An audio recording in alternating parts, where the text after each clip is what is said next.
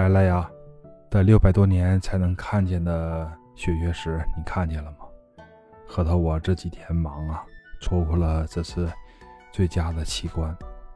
不过呀，在网上还是可以看见有关视频跟报道什么的啊。看着照片啊，这次的月食呢，跟以往的有些不同。从感官上来讲啊，红红的，很好玩。据这个专家介绍说，刚刚结束的这次月食呢，十分罕见，十分达到了零点九七，几乎啊接近于了全月食的月偏食，而且呢，这次竟然持续了这个三点五小时。上次出现的时候是一千四百四十年，而下次出现的时候啊，大概是在二六六九年。一旦错过了，还得等六百多年呢。我的天！如果真是这样的啊，下次我们再看见它的时候，可能都不是现在这个躯体了吧？其实啊，在我们玩玩中呢，也有这么一个品种，就是特别像我们这次看到的月食，就是玛瑙。玛瑙呢，其实就是玉髓的一种，硬度呢大概是在六点五到七的样子，啊，比重大概是在二点六五吧。颜色上呢就比较丰富了，有红色、黄色、褐色、黑色、绿色，还有各种各样的俏色。就是一块料里呢有很多种颜色，种类就是更丰富了。比方说水草玛瑙啊、蚕丝玛瑙啊、战国红玛瑙，还有戈壁玛瑙、冰糖玛瑙啊、岩缘玛瑙以及南红玛瑙，还有什么绿玛瑙啊、紫玛瑙这些。呃，形状上来讲呢，就各种各样吧。由于啊，它是这种矿物类啊，往往是需要打开皮壳之后呢，才能看见里面的具体色彩以及纹理。有的呢非常好玩，就是一圈一圈的；有的呢像果冻一样；有的啊就是那种圆圆的啊，嗯，被那种半透明的颜色啊遮挡了一块。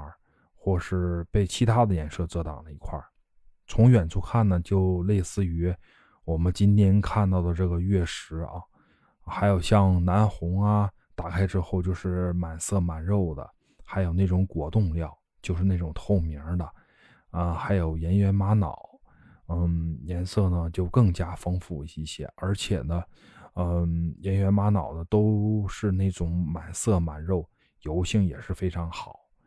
可以加工成一些特别的手把件跟挂件吧，特别出彩。产区上啊就比较多了，像葡萄干玛瑙，从名字上我们就能看得出它指定跟新疆有关系，因为那里生产葡萄干啊。当然，还有它的外形皮壳特别像葡萄干，所以说就叫葡萄干玛瑙。然后还有糖心儿玛瑙，它主要产自于这个阿拉善的戈壁，然后主要成分呢就是硅质岩石。这种成分呢，主要就是火山喷发的那个时候呢，它形成的一种物质。而战国红玛瑙呢，在国内主要是辽宁跟河北地区，它的纹理啊比较漂亮，色彩上呢比较鲜艳，而且。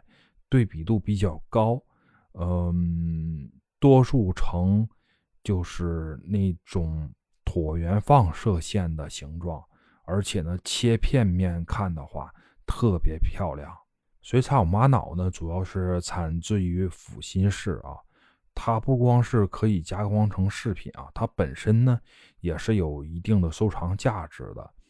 呃，为什么这么说？就是像它的名字一样啊，水草玛瑙嘛。里面就会有一些特殊天然的水草图案，而且啊，一个好的水草玛瑙呢，它价格是很贵的。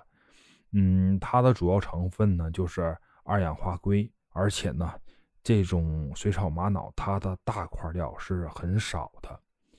圆圆玛瑙它这个名字呢，其实由来也是由于它的产地的地名，就是四川的圆圆县。呃，由于它的油性非常好，颜色呢上比较丰富艳丽，很多小伙伴们就都喜欢把它作为雕刻件儿啊来进行收藏。好的圆圆玛瑙，说真心话啊，真的也一点不便宜，甚至啊，它跟南红都出过天价。而南红玛瑙呢，也就是赤玉，它的产地呢就更丰富了。比方说云南的宝山料啊，那简直就跟翡翠跟和田一样啊，一料难求。而且呢，多数是内裂杂多，但是如果是好料的话，真的就像一块玉一样润。还有就是四川的凉山啊，啊，还有甘肃啊这些地方呢，都产这个南红玛瑙。而且呢，最近几年啊，还有一种来自于这个外蒙，我们通常定义为外蒙料。这种料呢，它跟南红相似度很高。所以啊，好多商家呢就会用这种外蒙料啊来代替南红。虽然顶着这个赤玉的名头，可他俩啊，可是他俩啊差距还是蛮大的。所以啊，小伙伴们在购买这种物品的时候，一定要问清楚，不然等你买回来之后呢，你会很长时间才会发现你的参照物是错的啊。而且啊，呃，玛瑙它的地质比较硬。呃，胶质感呢很强，所以呢，呃，很容易引起小伙伴们一颗的芳心啊，献给了他。而且呢，作为佛教七宝之一的他呀，自古就被视为美丽、幸福、吉祥的象征。那么也非常感谢你用自己幸福的小手啊，帮我订阅、关注、点赞，我在评论区等着你。啊，别忘了加咱们群哈，翁和的全拼加八七两个数字。我们不见不散，拜拜。